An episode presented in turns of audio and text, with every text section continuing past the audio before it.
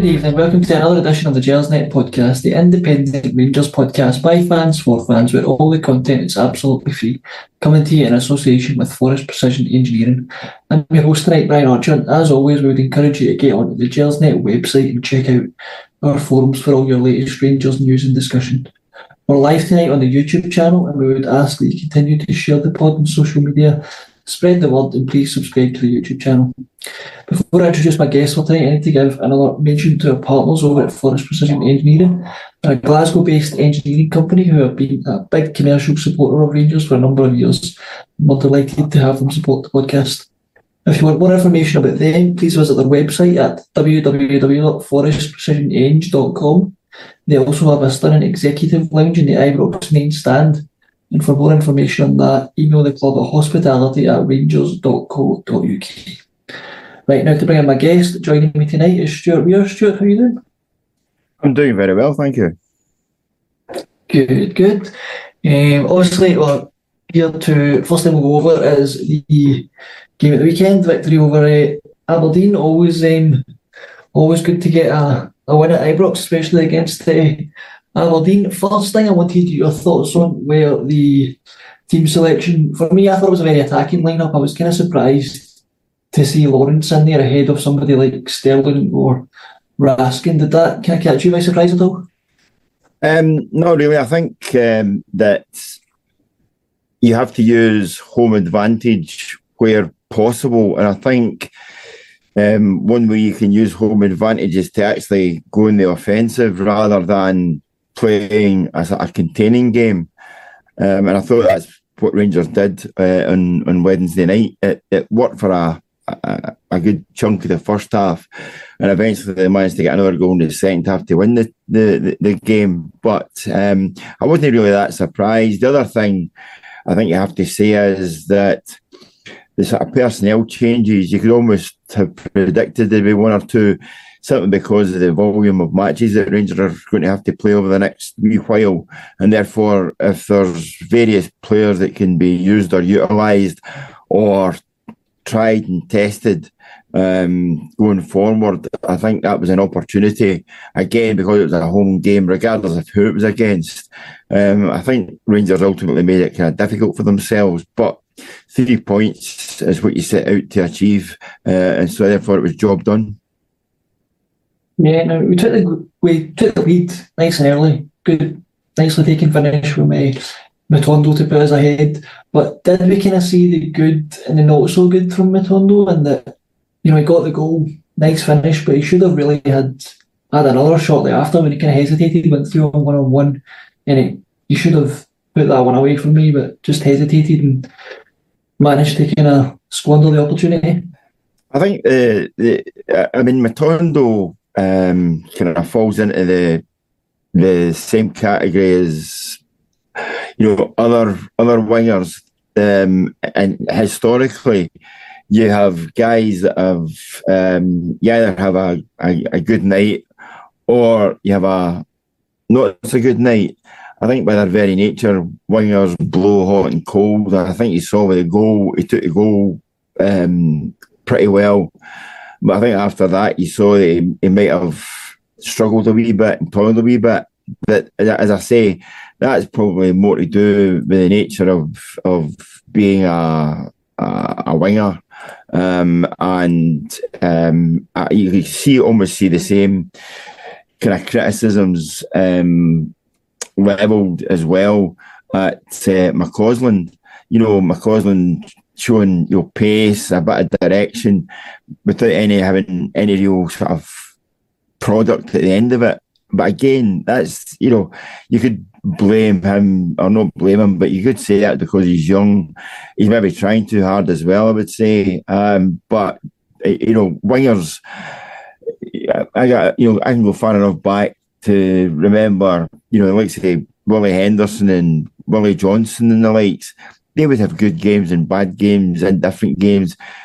Wingers as a, a breed are hugely frustrating. So I think the likes of Matondo and McCausland playing playing wide, it, it's it's something that, that comes with the territory.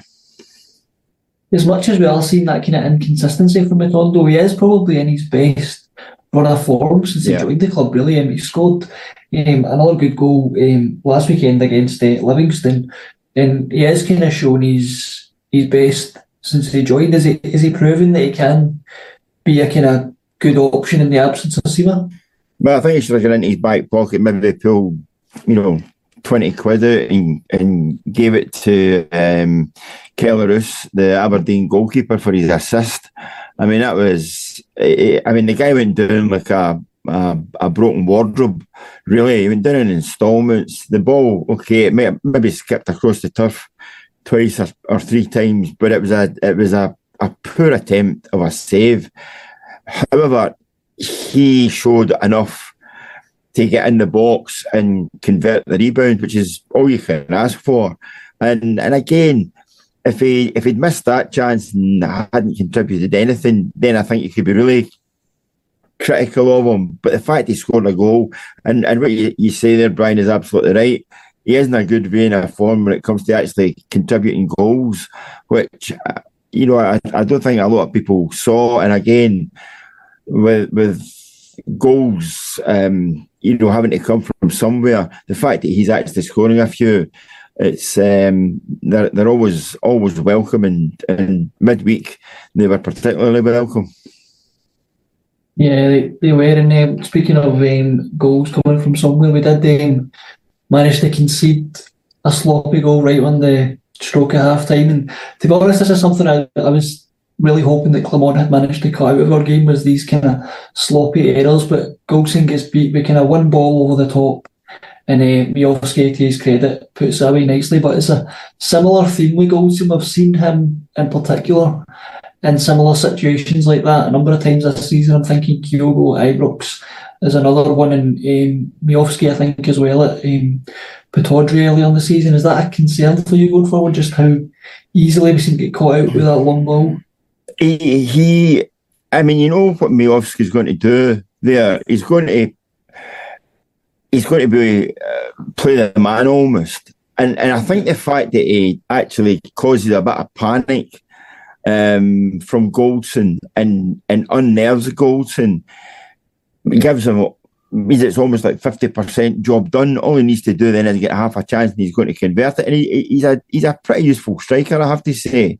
Um, but I, I thought that Goldson just lacked a bit of composure. He just looked as if he was going to be panicked into it and uh, into making a mistake. I think if you actually watch a rerun of the goal, um, Butland, I don't think did much to actually help him or assist him. I think Butland, if you look at his starting position when that ball's played forward, he actually goes back the way. If he'd actually taken two, you know, stood where he was and take a step or a couple of steps forward, he would have got to that ball long before uh, either the, the attacker or the defender would have. So um, maybe he was thinking that he would give goals in his place and he could do the job, but it was it was a, a, a really bad goal to concede. Um, I don't think either of the two of them particularly covered themselves in glory. Um, but again, it's something that uh, you, you've watched Rangers at times this season, and it always seems as if there's that mistake in them that out of nothing, and, and it really wasn't of nothing. It was a, a the Aberdeen player hooked it over his shoulder and hooked it forward. That was as good as he was going to get, and all of a sudden he, he's created a goal out of nothing. And for a first half where Rangers dominated and created a, a good few chances to go in one each at half time must have must have really frustrated uh, the manager uh, in terms of is this another we've we've made this harder for ourselves or we're now going to have to produce a shift to win this game unfortunately they had enough in them to, to do so in the second half probably assisted greatly by the fact that uh, Aberdeen's new manager was getting caught up in the atmosphere and kept looking round into the stands, thinking what a fantastic place this was to play football, rather than focusing on what his team were doing. Yeah, he did seem to be enjoying himself on the sidelines there. Um, you mentioned um, there, you know, what a um, capable striker is, I don't know, but you think about this, but we were linked heavily with Shankland in the January window, and out of all the strikers in the SPFL, is that actually Miovski is the one I would be most Mm. keen on us signing, to be honest. I, I, I- I think, you know, I was surprised that I'm surprised he's still at Aberdeen. To be honest, I'd have thought somebody somewhere would have taken a, a punt on him, and and the fact that you would have to think that you know the old firm Rangers and Celtic were at the front of the queue because they've seen him, you know, time and time again this season. You would have thought that they might have actually thought to themselves, this is, you know, a few million quid we might need to spend here, but we're getting somebody who's actually going to score goals. Um, I, I'm, I'm with you. I would have had him before um, Shankland. I, think he offers more, maybe even long term, he offers more. But um, maybe that, you know, maybe that one's passed everybody by, and uh, he might, you know, he might not see, oh, he'll see it this season, but he might not be there for much longer at Aberdeen. I think other people are, are taking notice, and the fact that he scored that many goals, and also he's opportunist. You know, in, in terms of the goals he scores, there was nothing in that the other night there. Absolutely nothing in it. And he made it by harassing Goldson and making a mistake and then knocked it past the goalkeeper. And and well, I think I think there's a there would be a value in in, in taking a look at him. Yeah, and it was the same for the goal he scored against Celtic. It was there was there was a nothing a nothing ball, and he kind of made it all himself and made the goal himself. Effectively, it's definitely one I think we should be um, taking a look at if that opportunity is not already passed us by in terms of price tag. Um, but yeah, I guess we'll watch this space on that one. Um, in the second half, Clement with a few subs early doors, which he's kind of known to do. Um, if not at half time, pretty pretty soon into the second half. He brought on um, Silva and Cortes. I thought both made a made a really good impact. Silva was obviously involved in the winning goal, and I thought Cortes's ability just to carry the ball, particularly in the latter stages of the game when we were looking to run the clock down, um, he was really good at that, just carrying the ball, taking the pressure off. Is this now a sign of the kind of strength and depth that we've got in the squad? I, I think I think Silva. I mean, Silva's a guy who arrived in English football with a huge price tag, and to be honest, I think he's showing a hell of a lot of enthusiasm, just so he doesn't become the forgotten man. Um, eh, eh, you know, back at his his parent club, I think um, he, he he does show a lot of enthusiasm and he knows or appears to you know know what he's actually doing as a front man, as a guy who's leading the line, as a guy who you know he's he's happy to do a lot of running, um, be that taking the ball, um, distributing the ball, or even running into wide areas. He is very very keen, and you're right in terms of the strength and depth. You know, I think that's something you know going forward, um, I, I do wonder, however, I would say that he arrived at Ibrox and I don't think, personally, I don't think they brought him in to add strength and depth. I think they brought him in to solve a, a problem, which was the number of goals that were being scored from forward positions. Um, as it transpires, you have um, Dessers scoring a couple. Okay, maybe not turned into Gabriel Batistuta just yet, but he actually looks as if he's seems to know the way to go. Um, he still still frustrates with the, the his decision making and when he actually, you know, carry play forward and when to have a go at goal or or when to you know hold play up and lay it off. Um, so that, I think I still think that position's open to um, debate. But I think the, the substitutions, you know, I, I think Clement didn't hang about when it came time to make the substitutions. I think he he's pretty positive when it comes to that. He sees something. If he doesn't like it, he's going to change it. He's going to make the change, and I think the changes suited uh, Rangers. Certainly, they had to because they were back. You know, remember, it was back at one each, and therefore they had to make a, a, positive move. And I think that both of them went on actually helped them do that. Yeah, Clement, it reminds me a bit of um, early days Mourinho with substitutions when he's yeah. not afraid to make early subs, and that was always a trait I liked of kind of the early Mourinho, where if something wasn't working, he didn't hang around to change it. He just made the changes, and more often than not, it paid off. So it's good to see that right. we've got a manager that's now kind of doing that. I've often, I've often thought actually what you're saying there, you, you, you're, you're bang on in your observation. I've often thought to myself, if you know, if there was a time shift and Mourinho was at Chelsea um, back then, but you had the current rules in terms of substitutions, you could almost see Mourinho suddenly making eight changes just for the, the sheer hell of it, just to see what would happen. Um, but you're right, he's and he's not frightened to. I mean, there were a couple of changes in quick succession, so he, he's not frightened to to make two and three changes at uh, you know at a time just to just to make things just to just to change things change things around. And of course it adds a bit of momentum to what Rangers are trying to do but also adds a bit of confusion or you know playing a bit of mind games with Aberdeen because they've then got a few minutes to work out what Rangers are trying to do by adding these new guys. And because these substitutes come on the, the, the Aberdeen or, or, or, the opposition have, have then to work out what positions these guys are going to take up and how to play them best. So it, it actually it actually stalls things momentarily because the opposition have to do a bit of a rethink as well. But uh, I thought I thought the two of them did okay when they come on. Yeah, definitely. Yeah. Before we go on to discuss the winning goal, let me give a shout out to our friends over at Football Prizes. They are currently running a competition to win a brand new signed 23 24 Rangers home shirt from Philippe Clement. For more information on how to enter, please visit footballprizes.co.uk slash product slash Clement hyphen signed hyphen shirt. Now, Stewart, on to the winning goal. Um, Cantwell again seems to be finding that scoring touch. Um, all of a sudden, that's him got a few in the last uh, number of games now. But what I kind of wanted to talk about more was just the turnaround we've seen from him since the start of the season. You know, this was a player that Clement took off in the first half of a European game, and it could have been so easy for his Rangers career to almost end that night. You know, if that had went a different way and he'd maybe took it off, you know, that could have been it for him. But we've seen him really turn it around.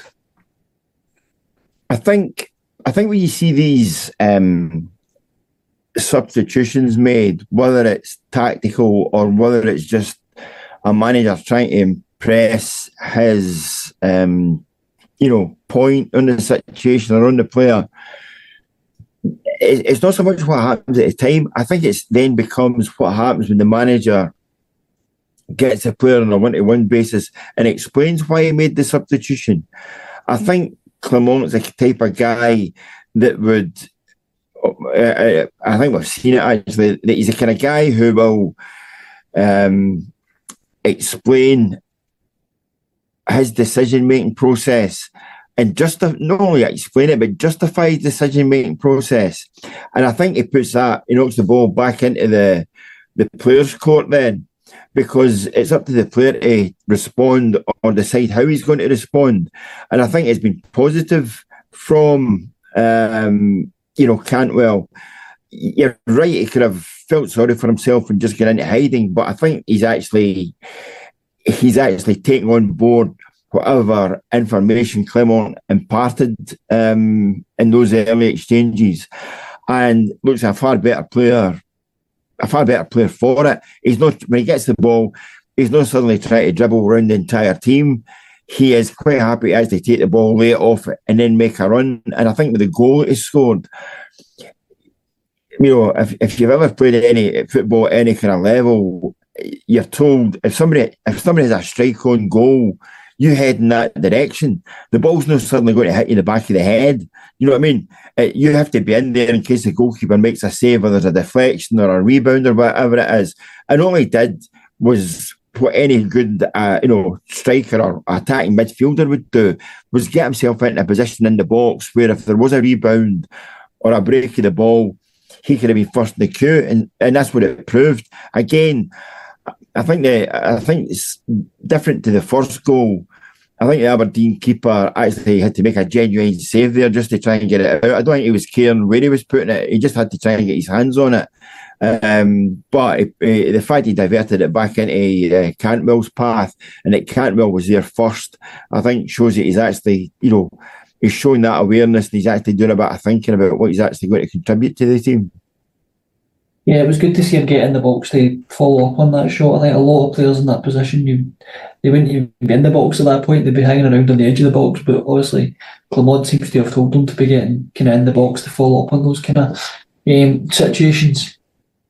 Only one of the more, or I'd say probably the most controversial decision in the game um, late on. Dujon Sterling gets a red card for a missed time challenge.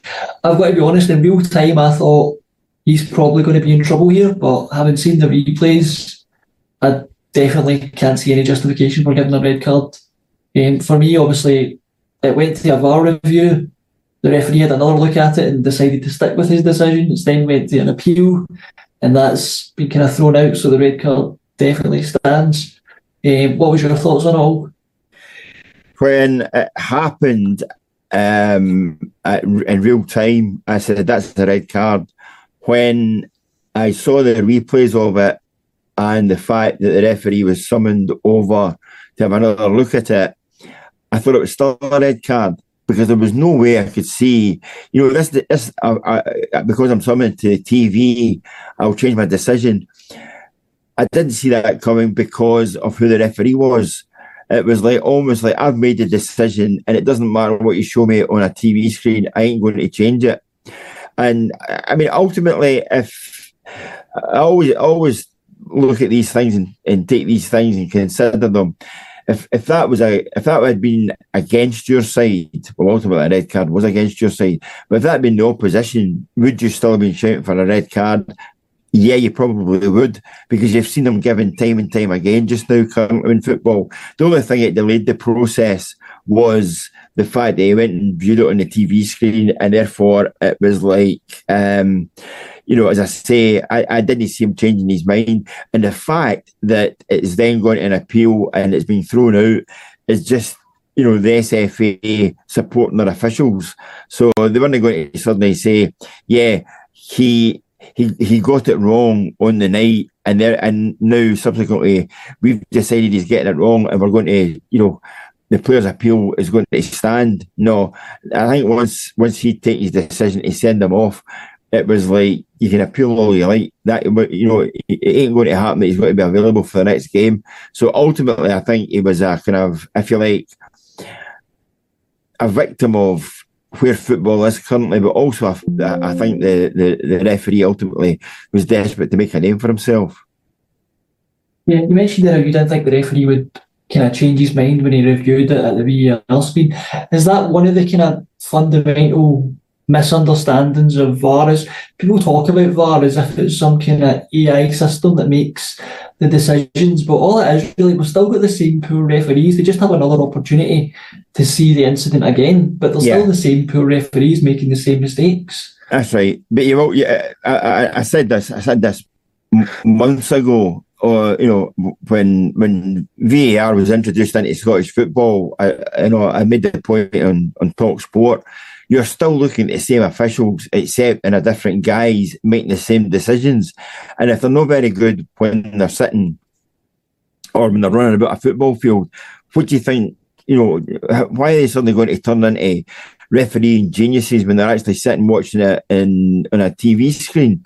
So you're you're stuck with who you've got, stuck with what you've um, you have to work with, and and therefore I I, I did think if that had been in if there was no such thing as VAR and he'd been red carded, nothing would have been said. Never thought but that. It's interesting to interesting to kind of think about that. To be honest, um, I'm going to be honest. Having had VAR now for as long as we've had it, I prefer the way it was before now. I think I've made up my mind that if they were to decide to basically bin VAR, I'd be in favour of that now. I'd kind of never been really sure, but I think I've kind of made up my mind that. Yeah, uh, forget those, forget those kind of decisions, Brian. Right? Forget anything like that in, in terms of dubious decisions or, or whatever. Right? The thing, I started watching football as a kid because I wanted to go and see something that was exciting, be entertained when a goal was scored, you learn, well, I'll glance at the linesman, see there's a flag up, and then you celebrated. It was that quick. Now, all life and enjoyment has been sucked out of football because you don't know whether to look at a linesman, the referee, or somebody signalling from the side, or whether he's putting his finger up to his ear to say, "Oh, somebody's speaking to me from outer space." It, it just takes away that spontaneity from football, and and that for me makes a a, a killer. I, again, the other night there, I was I, I was speaking to uh, Paul Ross on on on Talksport. One of the most famous goals in in British football is the one that Kenny Dalglish scored against Bruges you know, Souness with a great wee dink pass through to Kenny the except it wasn't a wee dink pass. He actually did the guy that was running in to tackle him. And Souness would tell you that himself. But he gets the ball to Dalglish. Dalglish scores and then bounds away over the advertising hoardings away to take the adulation of the Liverpool fans.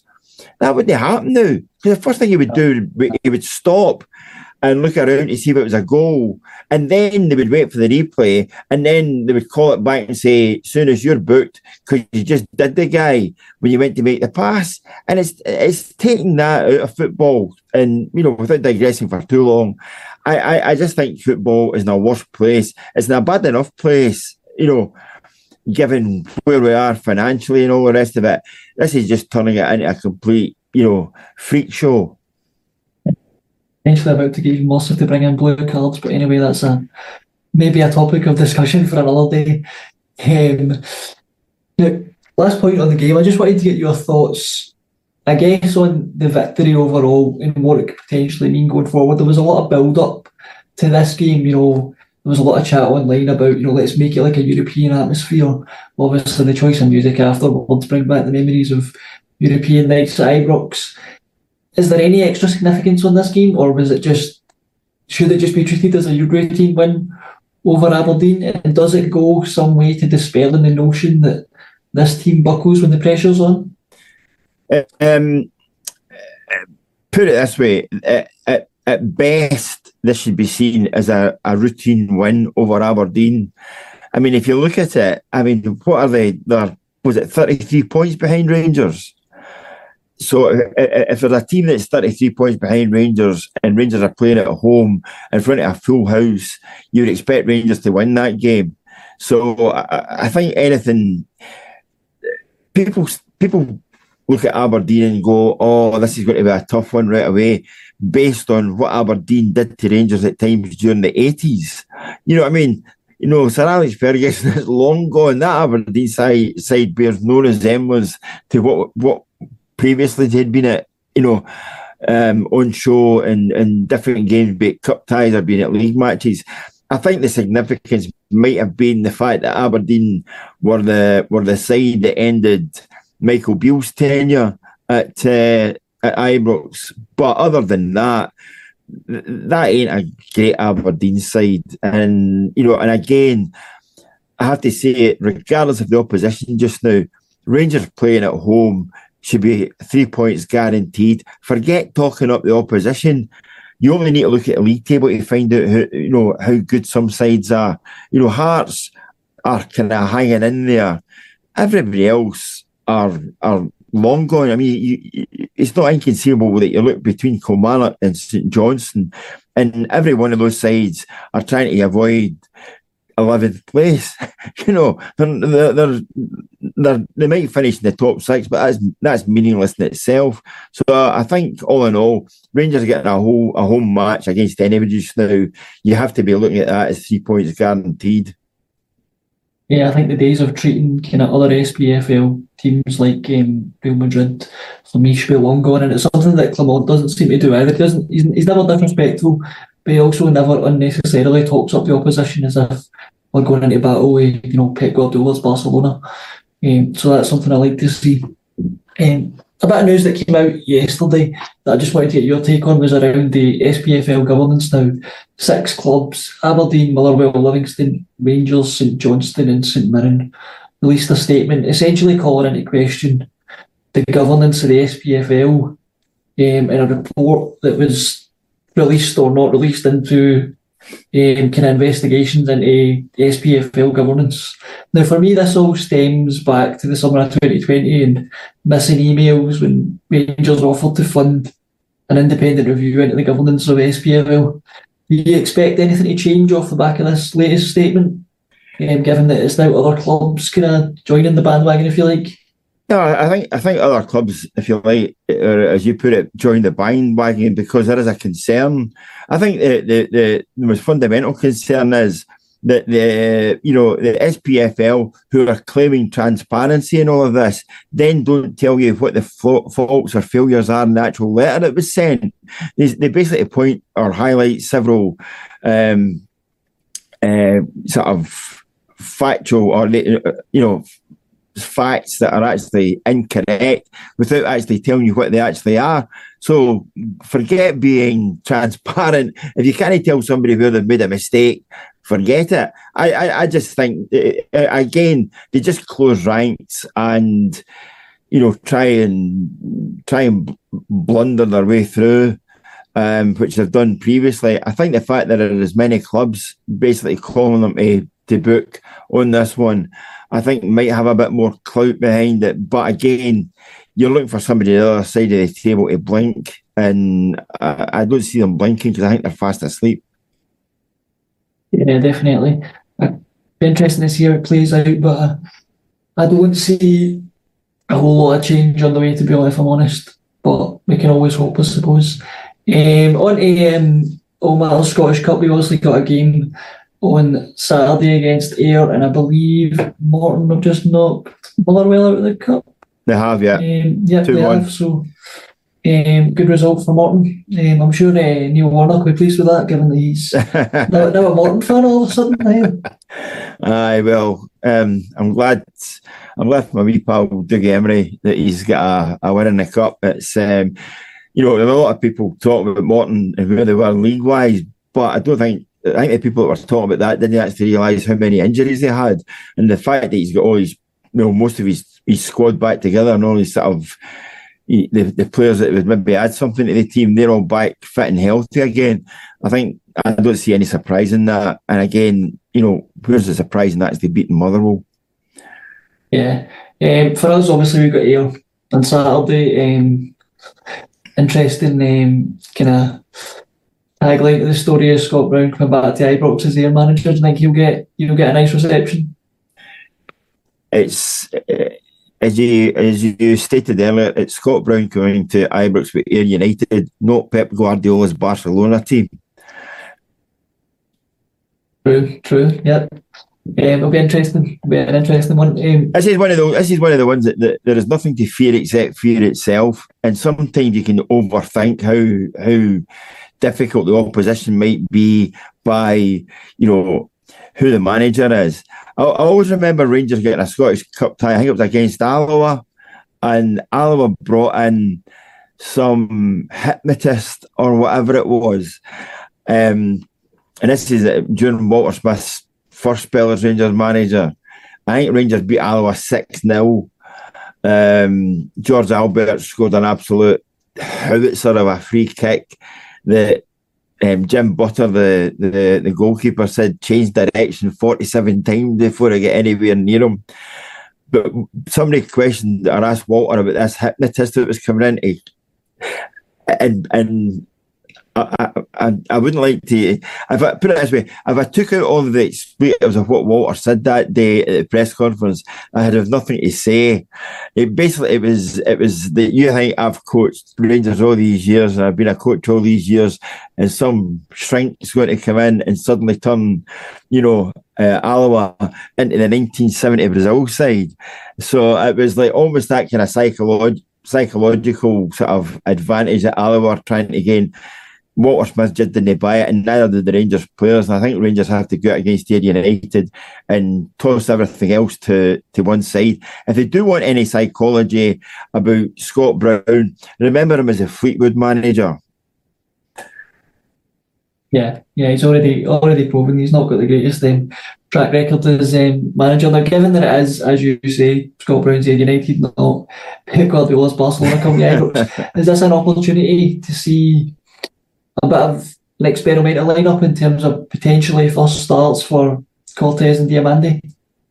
I think they're decent enough players, therefore I wouldn't have too many, you know, sort of fears or, or, or too many issues about putting them in because at some point you're going to try them out and I think it's easier to try them out in front of a home crowd in the Scottish Cup against Ayr United the Ibrox than it is suddenly decide or suddenly finding out that you've got a midweek game somewhere and you desperately need to bring in a couple of players because of injuries or suspensions. So yeah, it would be, but you know, the other, other side of that is that you are in the Scottish Cup, you're looking to win another bit of silverware. I mean, so far, uh, Philippe Clement's got a 100% record when it comes to winning things as the Rangers manager.